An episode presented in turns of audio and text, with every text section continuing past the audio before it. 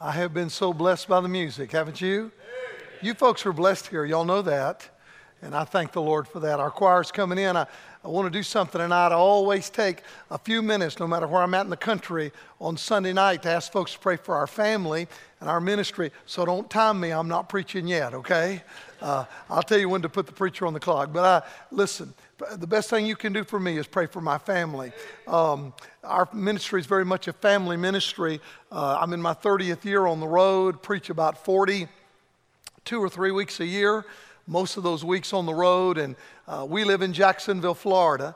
We're members of the great North Jacksonville Baptist Church. I've got some dear friends uh, from our church greeted me here this morning that uh, go to North Jax, but that's where our membership is. My wife Judy, I talked to her on the phone a while ago. She's on her way to church. Let me tell you about my wife Judy. She is by far the best Christian in our family, and it's not even close. Uh, for all these years, she's packed my bags and sent me on the road, and she will be in the office tomorrow. We're already getting ready for our student camps, and so she'll be in the office working tomorrow.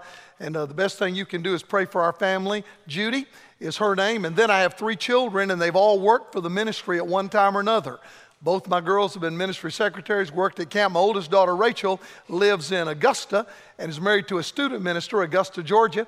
And they've blessed us with three little grandchildren. My other daughter, Jessica, lives in St. Augustine, Florida, married to a high school football coach, athletic director. They've blessed us with two other grandchildren. They only live about an hour from us. And I've got a picture of those five grandkids right here. I keep it in my Bible. I'll be glad to pass it around after the service. I, I used to wonder why grandparents were so goofy and went around with pictures. Isn't it grand being a grandparent? Can I get a witness? Uh, hey, can I tell you the greatest thing? I finally figured this grandkid thing out. The coolest thing is we get to watch the grandkids do to the parents what the parents did to us. Is that not the coolest thing? And so that's, that's fun. My son Jonathan is our third child, and our baby, Jonathan, still works for us. He works full time for our ministry and is our camp director and does all our graphic designs and all that stuff and does preaching around and uh, speaks at camps and things. And uh, Jonathan and his wife Amanda have no children. They've been married just a few years. They live in Jacksonville, Florida. But The best thing you can do is pray for our family, and I'd be grateful. Uh, thank you so much. I want to say a quick word about tomorrow night, then I'll preach. What a great crowd this is tonight. Almost a completely full house. And I say I do this all the time. In May, ideally, sometimes there are so many conflicts. May is not maybe sometime ideal uh, for revival. Aren't you glad I told you that? But uh, we're defying the odds. We're having revival anyway with everything going on. And I like what your pastor's doing for the men tomorrow night, the women too tonight. So I pray you'll come uh, tomorrow night, be in the house of the Lord. Take your Bibles tonight, if you would, and find 2 Kings chapter 4. In the early service this morning, we were in 1 Kings. Tonight I'm in 2 Kings, and I stand before you trembling a little bit.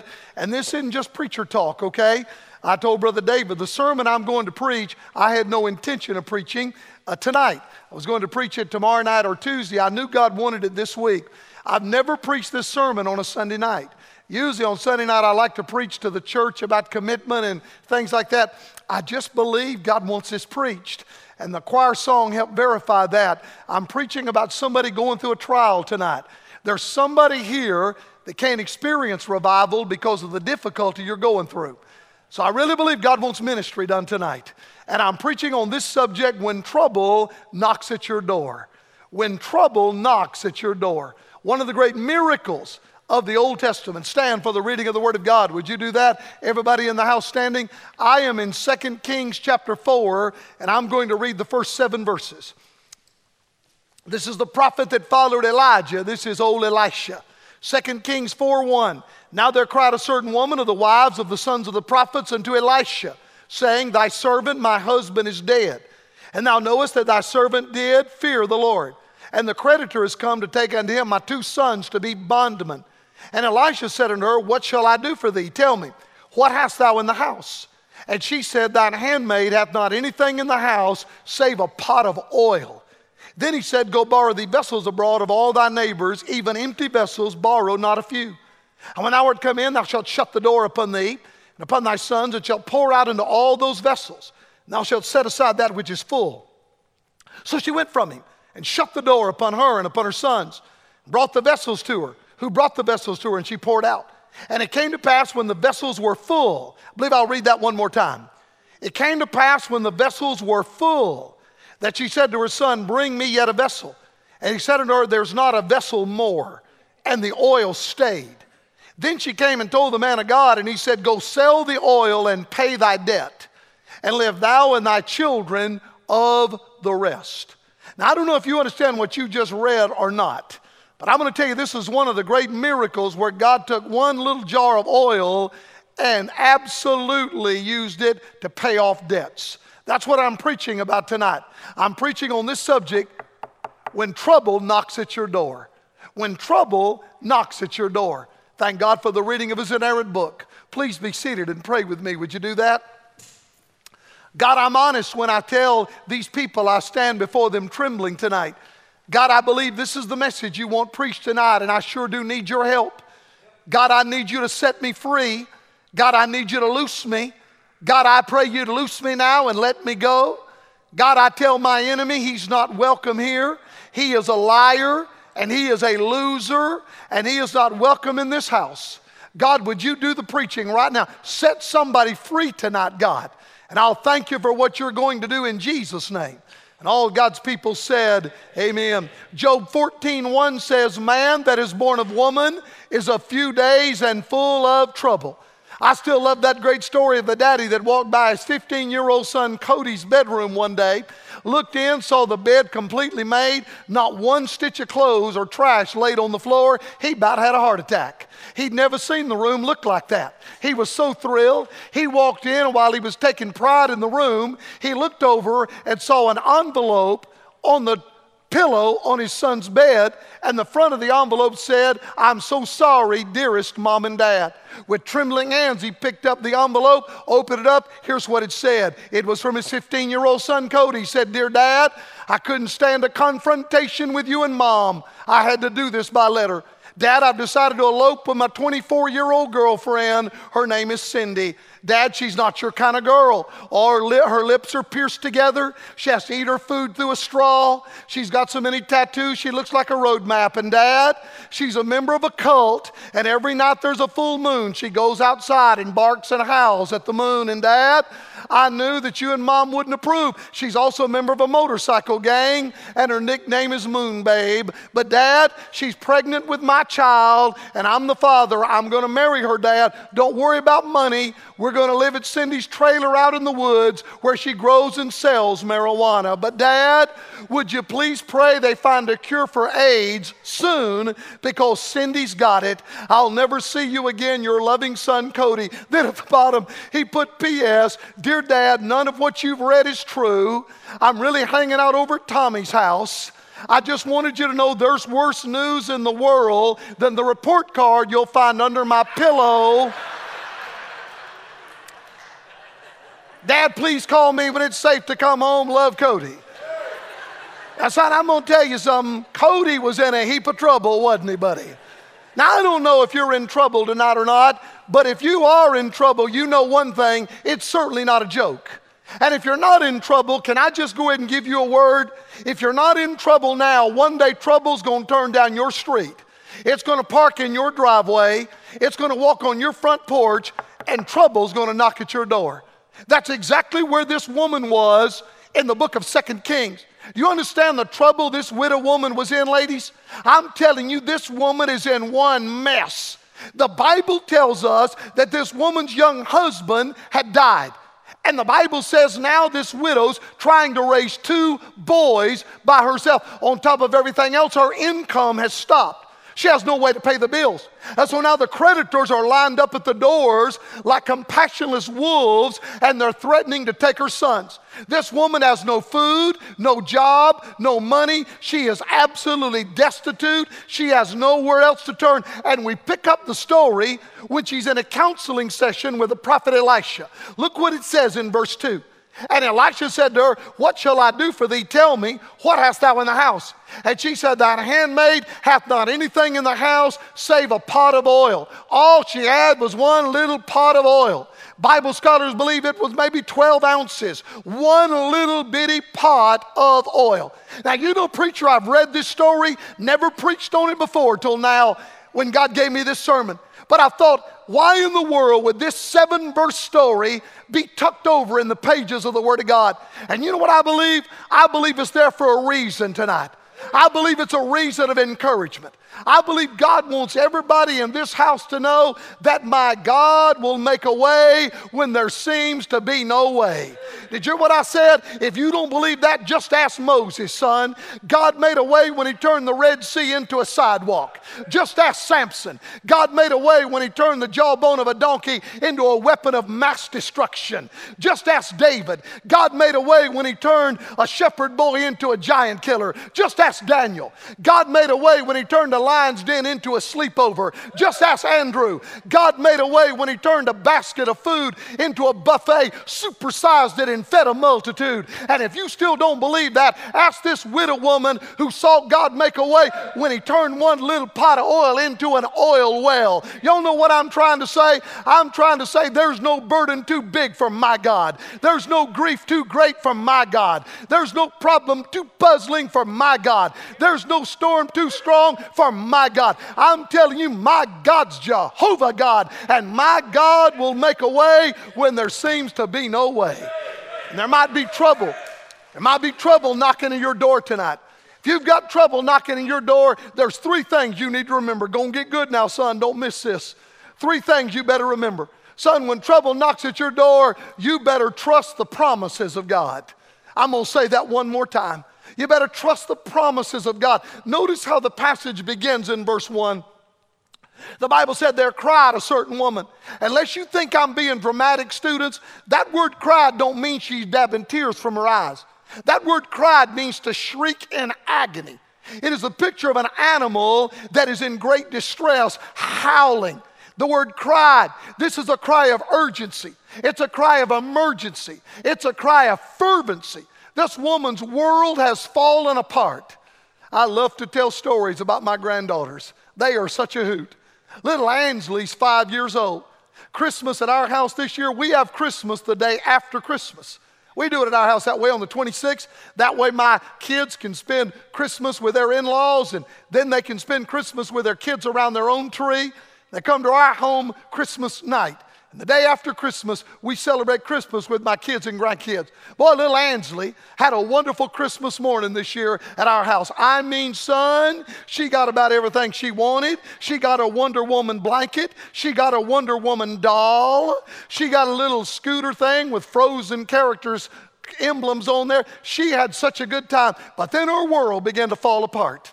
I mean, there's four of them little cousin girls I told them in the first service about them, and it's wonderful. They don't see each other three or four times a year, and they're kissing cousins for several hours. And then after that, son, it's all over. And I'm telling you, little Ansley, in a little while, came downstairs that day after that wonderful Christmas morning. She's upset because her sister pulled her necklace off her neck and broke it. Mama took care of it, her mother took care of it, sent her back upstairs.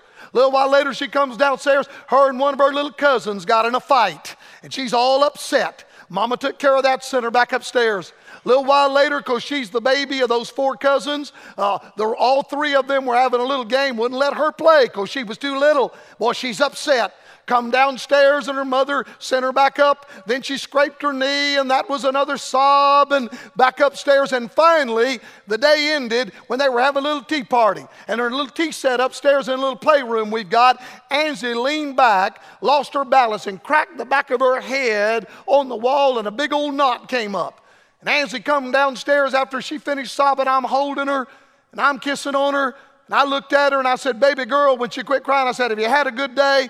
And that little five year old girl looked at me, and this is a quote. She said, This is the worst day of my life. That's what she said. and you know what I did? I just leaned over and kissed her. I didn't tell her this. I could have said this, honey, you better enjoy it. It's going to get a whole lot worse than this, son. Can I get a witness? I mean, one of these days you're going to have babies and you're going to raise kids and you're going to run a household and you're going to feed a husband. You got to take care of yourself. It's going to get a whole lot worse than this. Do you know one of the worst lies that ever slithered out of hell? It's this lie that once you get saved, you're never going to have any more problems. That once you come to Jesus, that you're exempt from all problems and difficulty. I want you to know that's a lie that slithered out of hell. And there may be somebody just like this woman. Understand why this woman needed the promises of God. This woman needed the promises of God for a couple of quick reasons. Number one, she needed his promises because she was helpless. Don't miss that. Helpless. Look what the Bible says in the rest of that first verse. What a verse of tragedy. There cried, verse 1, a certain woman of the wives of the sons of the prophets. Now, I'm not going to be long with this, but that, teenagers, that phrase, sons of the prophets, tells me a lot right there. Her husband was a Bible college student, for they were in the sons of the prophets. That was a school led by Professor Elisha. So now I learn a great deal from that one sentence. Her husband was a young preacher. So now the young preacher's dead. And by the way, I don't need to finish the verse, but I will. Can I remind you if you're in college now, and especially if you're married in college, how tight money is? Oh, come on, son. I mean, they're already struggling, no doubt. And now the Bible says this young Bible college student is dead. Now look at the verse, line three. She says unto Elisha, saying, Thy servant, my husband, is dead. And thou knowest that thy servant did fear the Lord and the creditors come to take it in my two sons to be bondsmen. See what's going on. So, would you get a mental picture? I mean, this woman absolutely is at the bottom of the barrel. Her young husband is dead. They have no 401k retirement plan. They have no Social Security. They have no welfare. They have no safety net. And on top of everything else, now they're lining up the door to take her house and her kids. I mean, when she goes to the mailbox, all she's got is eviction notices and threatening letters and, and all these ugly, ugly ugly statements being made about her, and they're going to take her boys. Because, see, students, in Bible days, when you took out a loan, you used your family as collateral. And if you couldn't pay the bills, they're coming for the kids. If you couldn't pay the bills, they're coming to get your children. Can you imagine somebody in a worse situation? I'm telling you, this woman has lost it all, and now she's about to lose her boys. And the Bible says she comes to the prophet Elisha. I can easily say this woman's world was in a mess. I was preaching last year, preacher. A woman comes up to my book table and she had a book under her arm. And she came up to my book table asking about one of our books, and she, she predicated everything by saying, Preacher, I'm looking for a book because my world is a mess. That's how she said it. My world's a mess. And she began to tell me a little bit about it. And I noticed she didn't have a Bible, but she had a book. And she said, When I'm in trouble, I buy books. I like to read Christian books. And she showed me the book that she had. And it was a book by a man named Joel Osteen. You've heard of him, Joel Osteen. And I'm here to make fun of anybody. That was the book. It was his book, Become a Better You. Joel Osteen's book. And she hands me this book. She says, I'm reading this book. And here's what she said. The reason I brought this, bought this book is because he's got such a nice smile.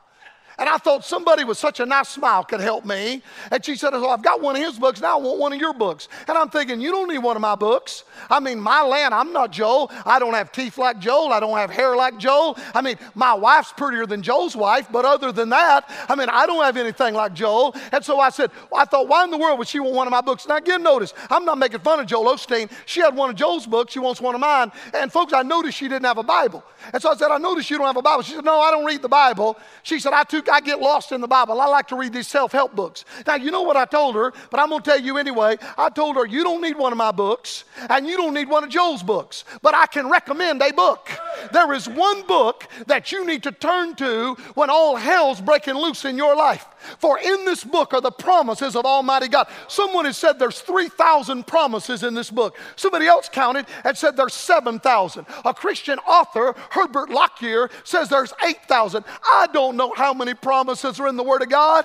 There seems to be one on every page. But if anybody needs a promise tonight, can I just give you a few? I'm not going to give you 8,000. I'm not going to give you 80. But can I just give you a few promises? Exodus 14 14 promises the Lord will fight for you. Psalm 23 4 promises that even when I'm in the valley of the shadow of death, He walks with me. Psalm 34 7 promises the angel of the Lord camps out next to those who are in trouble and those who fear him. Psalm 60, 61, verse 3 promises God is my strong tower when my enemies declared war on me. Psalm 27, 1 promises the Lord is my light and my salvation. Whom shall I fear? The Lord is the strength of my life. Of whom shall I be afraid? Lamentations 3, 22 and 23 promises his compassions, they fail not. Great is his faithfulness. Isaiah 54 17 promises, No weapon formed against a child of God shall stand. Isaiah 40 31 promises, But they that wait upon the Lord, they shall renew their strength. They shall mount up with wings as eagles. They shall run and not be weary. They shall walk and not faint. John 14 27 promises, When I'm in trouble, the Lord is with me. Hebrews 13 5 promises, My God will never leave me or forsake me. Can I remind you when you're in the dark, He is the light. When you're in the corner, He is the door. When you're tied up in knots, He is the one who's holding on to the rope. When you don't know how to face tomorrow, He's the one that holds tomorrow. When you're insufficient, He's sufficient. When you're hungry, He's the bread. When you're thirsty, He is the water of life. When you need a way, He's the way maker. When you're in pain, He's the pain taker. Can I remind you, He is Jehovah God. He was on the throne yesterday, He's on the throne today, He'll be on the throne tomorrow. Nobody's big enough to overthrow Him. He's not going to be conquered. There's not going to be a coup. He's not going to lose an election. He is the Lord God Almighty that knows everything about everything that goes on in my life. And I promise you, He can handle it, church. He can handle it. Matter of fact, matter of fact, I give her permission right now to talk in church. Look at your neighbor and say, God's got this. Go ahead, do it right now.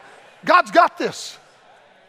Son, you know what I've come to tell you? I've come to tell you when you're helpless, you can trust the promises of God. Man, we're told that Martin Luther, the great preacher, was given to great bouts of depression. He would slip so deep in the valley. They said he would go downstairs to his basement office and he would stare at the wall for hours. And his wife got tired of it. One day, that godly woman came in when Martin Luther was so deep in depression he couldn't even study. She sat across from his desk, but she was wearing a long black dress with a black veil over her face. Martin Luther stood up and said, Woman, what's wrong? She said, I'm in mourning. He said, Why? She said, God's dead. Martin Luther jumped up and hit his fist on the desk and said, Don't ever come in my office and talk like that. My God's not dead. She stood up and said, Well, then act like it. Can I remind you, my God's not dead? Hey, folks, listen to me. When you're helpless, you can trust the promises of God. I'm going to give you this now. I'm not done. When you're hopeless, you can trust the promises of God. This woman wasn't just helpless, boy, she was hopeless. I want every teenager to get verse 2. And Elisha said to her, What shall I do for thee? Tell me, what hast thou in the house? And she said, Thine handmaid hath not anything in the house save a pot of oil. Hey, the man of God asked two questions, students. What you got? What you need? I can answer both of them. She had nothing. She needed everything. But you better hang on to this because this is, if you don't get nothing else tonight, you better get this, and I'll have a spell all by myself, son. You better get this. You may have what you need right now, and you don't even know it.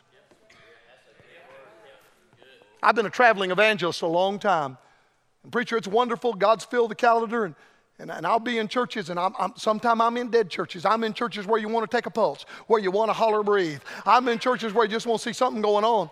But then, buddy, God will put me in a church like this that'll just refresh me. Preacher, if I went home tomorrow, I've already been refreshed from this great congregation, this wonderful staff y'all have. But I'm telling you, in the early days of evangelism, I went into it in 1988, resigned a church bigger than I deserved to pastor, paid me more money I was worth, didn't have any big backers then, don't have them now. God uses the local churches to support our ministry and keep us on the road, keep us going. A preacher, in those days, 1988, I had a few revivals on the books. That was it. Once fall ended and December ended, I had two dates in January. They were one day events only, one service events, and I wasn't preaching again until March. The wonderful love offering my church had given me when I left to go on the road it was gone. And uh, we, we were struggling.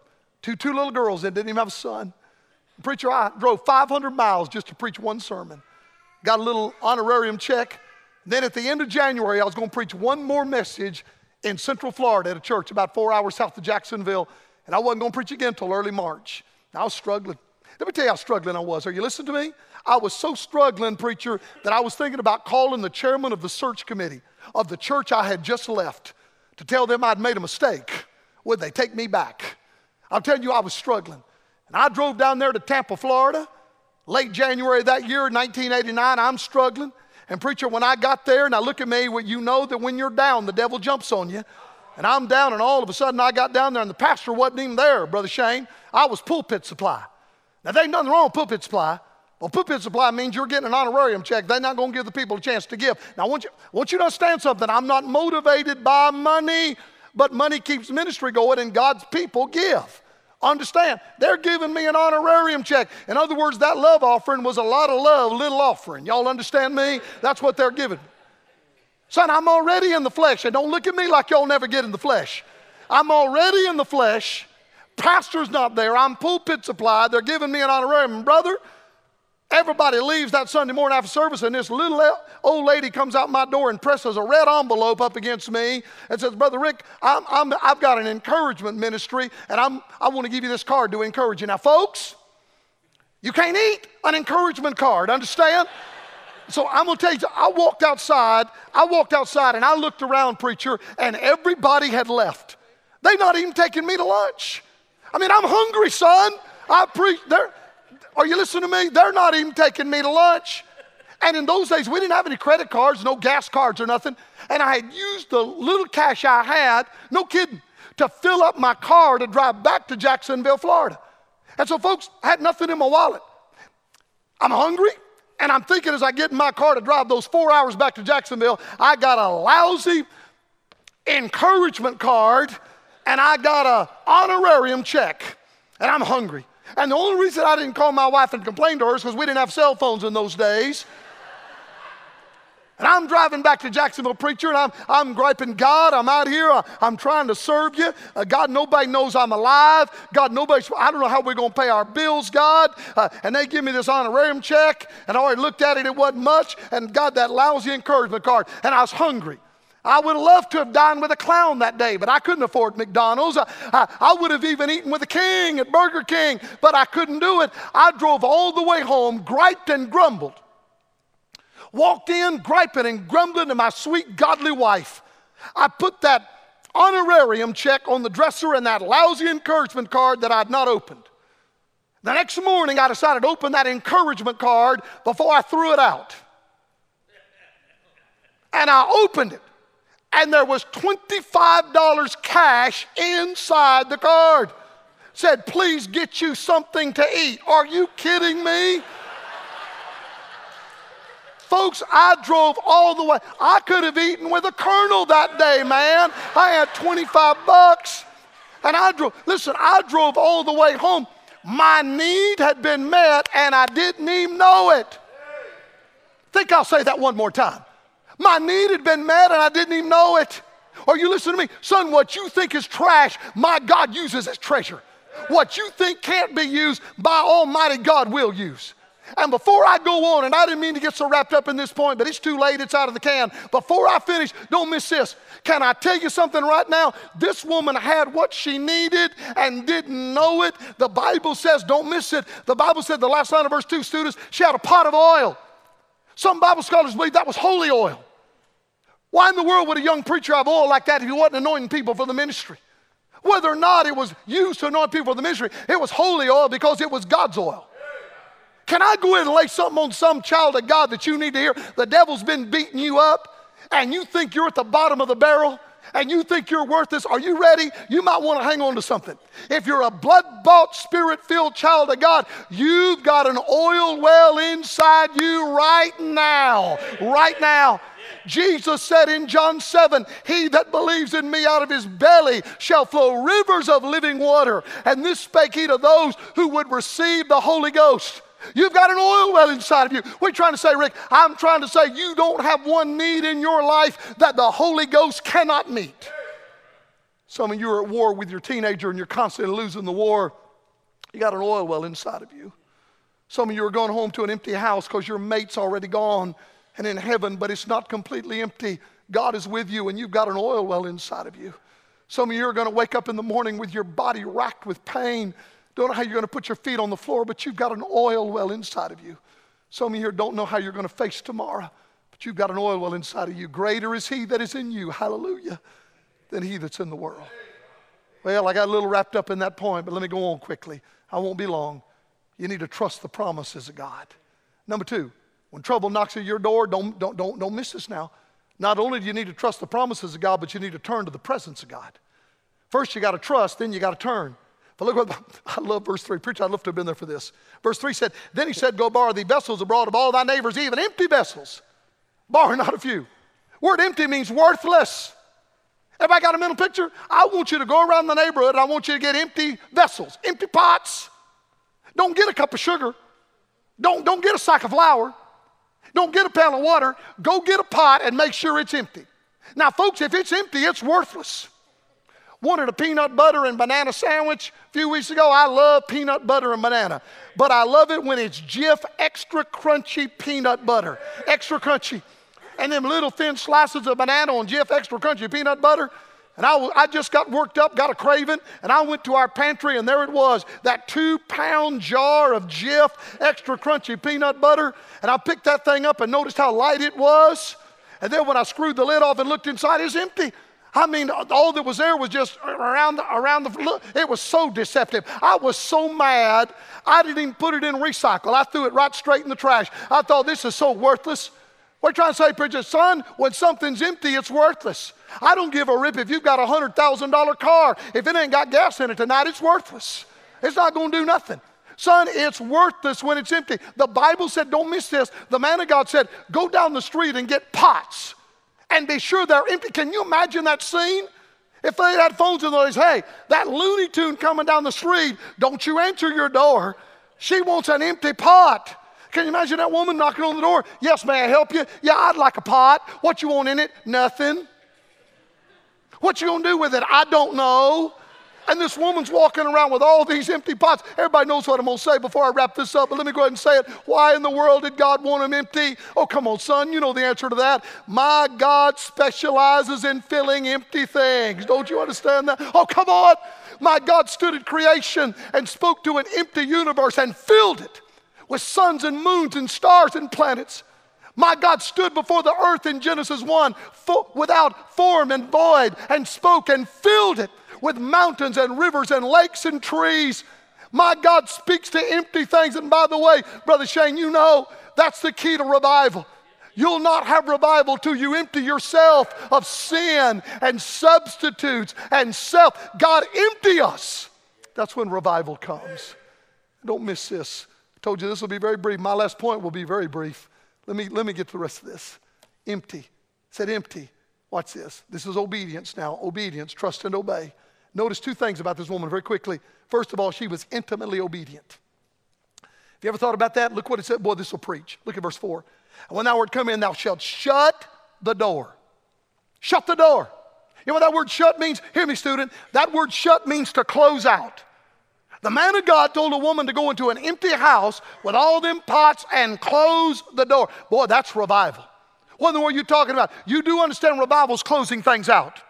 Now, I know when we come here every night, you've got to go to work and school during the day, and we're not completely closing it out. That's why our ministry has a big student camp every year. That's why I love student retreats. That's why I love marriage seminars. That's why I love Bible conferences to close things out. And I know you're not going to completely close things out tomorrow, but God's given us four days this week to come into His presence, to worship Him. Close, when we come to an altar, we close things out. We get away from the world. It's biblical. preacher. Uh, thank God for a pastor that still believes in revivals. Hey, listen to me, Maysfield. Don't ever take revivals for granted. Maysfield, don't ever miss that. We've got to have revivals. Not, not so you can employ some evangelists. I'm not employed this week, son. This is my vocation. But thank God for a pastor in a generation when churches don't want to have revivals anymore that still says, we're going to set aside four days. But oh, Brother Rick, you don't understand. We're so busy. Are you kidding me? Too busy to be in the presence of the Lord, too busy to bring our burdens before Him, too busy to shut out. Oh, come on. Some people can't turn off Facebook long enough to come to church, man. To be in the presence of the Lord. Because this is what it means, students. It means to close out. She was intimately obedient. And then, boy, you better get this. She was instantly obedient. Boy, that's good. For look what it says in verse 5. So she went from him and shut the door. Preacher, no debate, no discussion. She instantly did what God told her to do. I want every student, every young, y'all got a bunch of students here. I love students. Student, let me, let me give you the key to a successful Christian life. It's one word obedience. You know one of the greatest verses in the Bible, student, on obedience? You, ought to claim this verse for your whole life. John 2 5, the marriage supper of Cana in Galilee. When they ran out of wine, you remember? And the mother of Jesus told the servants, Whatever Jesus asks you to do, do it. One of the biggest mistakes I ever made in my teenage life. When my daddy told me one time to do something, I said, Just a minute. that was a bad day. Y'all understand me? Hey, I want, I want every boy and girl, every student to hear, hear me what I'm saying right now. When you tell your mom and dad in a minute, boys, that's not procrastination, that's disobedience. God don't grade on the curve. Instant obedience before the, oh, guys, God called me to preach. I'm pretty full tonight, preacher. I don't know what time we're going to get out. I'll get done. God, God called me to preach. 16 years old, teenagers. I had a stuttering problem. Are you listening? Stuttering. I stuttered when I read scripture. I couldn't help it. I stuttered. I, I, wanted to be a sports broadcaster. I loved baseball. And I, the thrill of talking about baseball, I could talk about that, but I couldn't, I could read. I wasn't illiterate, but I couldn't read out loud. Preacher, I'd try to read the Bible. And I had a lot of places to preach as a 16 year old because my daddy was a pastor, and a lot of churches invited me. Girls would giggle and guys would laugh. I was so humiliated. So I started finding the smallest text in the Bible. I preached so many sermons from Jesus wept. I preached on tithing before from Jesus wept. I'd say if you ain't tithing, Jesus is weeping. And you know, there, there's a, I mean, there, that's the truth.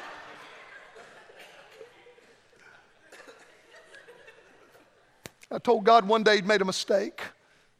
I was preaching and I was stuttering, Brother David. I said, God, you've made a mistake. And I had an engagement that next Sunday morning in a little town called Lithia, Florida. And I was out in the woods behind my daddy's house. Daddy was a pastor. I was fixing to go tell my daddy, Daddy, I can't do this thing called preaching. My daddy didn't call me. God called me, so my, my, my daddy wouldn't have been embarrassed by that. My daddy would have been disappointed because I'd said I was going to do something and didn't do it. Preacher, I'm out there walking in those woods, and I said, God, I'm so sick of stuttering. Now, folks, this is the truth, the whole truth, nothing but the truth. And I got down in the dirt, in the dirt, 16 year old boy, almost 17. Got down in the dirt in the middle of the woods behind my daddy's rural house in that rural church he pastored. And I said, God, I, I don't want to do this because I'm so humiliated. And I'm telling you, folks, I heard God not here but here. God said, I've called you. Beyond all that, I had the call. God said, I just want you to obey me. I said, okay, God, I'm going to obey. God, if you want me to preach, God, I'm going to trust you. Because I'd picked up the phone. I was going to call that preacher Sunday morning and tell him I couldn't come, but I didn't. I said, God, I'm going to trust you. Brother David, I pulled up at that church on Sunday morning in the 1970s. I threw my Bible on that dashboard and I wept at that steering wheel. I said, God, I'm fixing to go preach. I've never preached without stuttering. God, would you take this impediment from me? Now, folks, all I've got is my testimony and integrity, but I stood that Sunday morning, opened my mouth, and read a verse of scripture and did not stutter and have never stuttered since that day. Here's what I'm trying to tell you I'm trying to tell you when you obey God, God blesses your life. Trust and obey no other way to be happy in Jesus but to trust and obey. Here's what we've learned, and I'm wrapping this up. Might got trouble knocking at your door. You have to trust the promises of God. You have to turn to the presence of God. Do it instantly. Do it intimately. And finally, and I'm done right now. And now this is the faith. You ready? This is faith. If you're going to trust in his promises and turn to his presence, you need to go ahead and thank him for his provisions. Oh, yeah. Well, it's good now. Look at verse 6. And it came to pass as the vessels were full, she said to her son, Bring me yet a vessel. He said to her, There's not a vessel more in the old state. That word stayed there means ceased or stopped. In other words, they ran out of oil.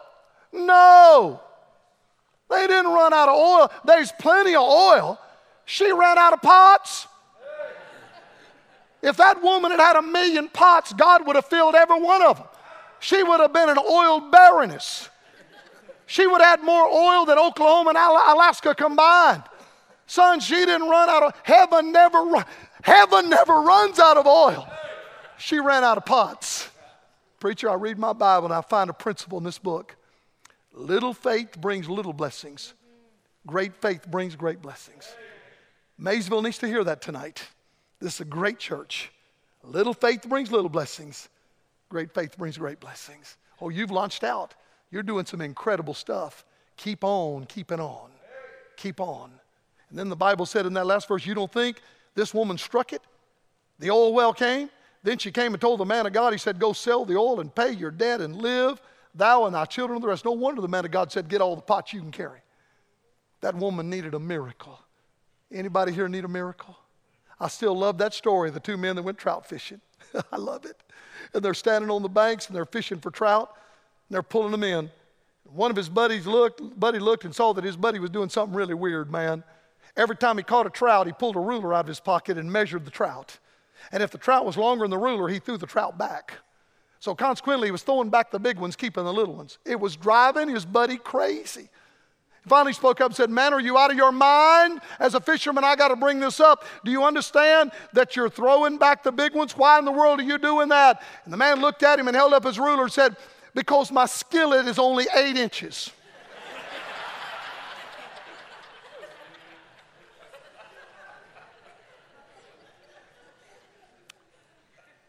Rather than buying a bigger skillet, he was settling for smaller fish. I think I'll say that one more time. Rather than build, buying a bigger skillet, settling for smaller fish. I let somebody read this after the service. A woman sent this to me in December. Our ministry hit a tough spot in December. Brother Shane, we'll do that once in a while. Hit a little rough patch, always testing our faith because we support 20 missionaries a month. It was going to be close to, because I'm off the road in December to support all those missionaries, and I write those checks out of the ministry. And then meet payroll and everything for January. I closed the checkbook, Brother Shane wasn't going to do it. Spirit of God said, You get that checkbook, write those checks by faith, I'll take care of you. This woman sent our ministry a $1,000 check two weeks later. Her name's Jana. Jana said her and her husband, I'd been in her church 15 years ago. She found out I was still an evangelist. She believed in our ministry. So they had a concrete business and the recession had hit them hard. They'd not recovered. But they'd pressed on. Then finally they realized one day they weren't tithing. They started tithing, their needs started being met. Said, Brother Rick, we're still struggling. Went to my husband and said, We need to support some ministries. And they sent me that check for $1,000. Not me, to our ministry. And she wrote this, and I've underlined it. I'll give it to you after service. You want to read it. She said, My fuel manager is a lost man, and he was filling up the trucks in December. Wasn't sure how we were going to make it or manage to fill all the trucks that we needed to to make ends meet. But I trusted God and wrote checks. She told me she sent this letter after she wrote the check. She got the letter after she, she wrote that after she wrote the check. Here's what she said. She said, So I went to him one day after we determined to put God first and trust him. Lost man said this I don't know what's happening. Every time I go to check the big tank, it's only down a little bit. Less seems to be coming out of the tank than's going in the trucks. It's like the tank is multiplying fuel. How many know my God is able? I'll say it for the last time God's got this. Bow your heads all over the building. Heads are bowed and eyes are closed. Would you stand to your feet with those heads bowed and eyes closed? All over the house. You have been so wonderfully patient with me. I've gotten full tonight. Heads are bowed, eyes are closed. I want to do something. Every time God leads me to preach this sermon, Pastor, you thrilled me today when you asked me to stand down here because I want to get involved in this invitation tonight. I'm not usurping anybody's authority. I, I get to get involved in this. So here's what we're going to do. Give me a minute. First of all, somebody here in this big crowd's lost. I guarantee you, not everybody here's saved. Somebody, you know how lost people make it? They don't. Then they die without God and go to hell. Some of you are lost tonight and you need an oil well inside of you. Jesus saves. Somebody needs to walk down this aisle and take this preacher by the hand, say, Pastor, I need to be saved. Somebody needs to join this church. If God's told you to join this church and you haven't, you're not obedient. God wants you to be obedient. Somebody needs to be baptized. You need to be obedient. Men of God are going to be here to receive you, but I want to do this, preacher. Tonight's ministry night. I'm going to invite people to the altar, and I want the privilege to pray for you, or as many as I can. I'm going to walk along the front. I'm going to ask the men of God to get involved. I want them free to receive people. We're going to lay hands on you. Just walk around, lay hands. We're not invading your space, just lay hands on your shoulders, your head, and pray for you. Would you give us that privilege to do that? all across the building. Somebody here has a marital need, financial need, physical need. Somebody needs the touch of God. It's something in your life, and all you've got's a pot of oil. I'm asking you to bring that pot of oil to Jesus. Brother Shane, I'm asking these people in this big crowd all over this building to come and kneel at this altar and let us walk around and just minister to you. Would you let us do that? Does anybody need a miracle tonight? Father, in the name of Jesus, God, I thank you for the privilege to preach. God, this was the message you wanted preached on this night. And now, God, I pray that folks would not worry about what people think or let being in the middle of a crowded row stop them. I pray folks would come and bring their needs to the altar, God, and let folks pray for them. God, we want to minister tonight. Turn this into a ministry service right now. Heal, move, and we'll trust you. In Jesus' name I pray. And the music's beginning to play. Music's beginning to play. All over the building, I'm inviting you to come. Come on. I'm inviting you to come. Our churches have hurting people. I'm inviting you to come. And men of God that will join me, if you're a man of God in this house, deacons, leaders. Brush hand, I'm ask our deacons to join us. I want you to come across the front with me and we're going to lay hands on people and pray for them tonight, all across the building. Now, I preached to the body again, to the church, but somebody might need to be saved. Somebody might need to be obedient. Brother David's talking with one, pastor's here, our brother deacon is here. We're going to pray. Brother Philip, you do what God tells you to do. When this, when this brother starts singing, you join him and sing. But, but we're going to minister tonight.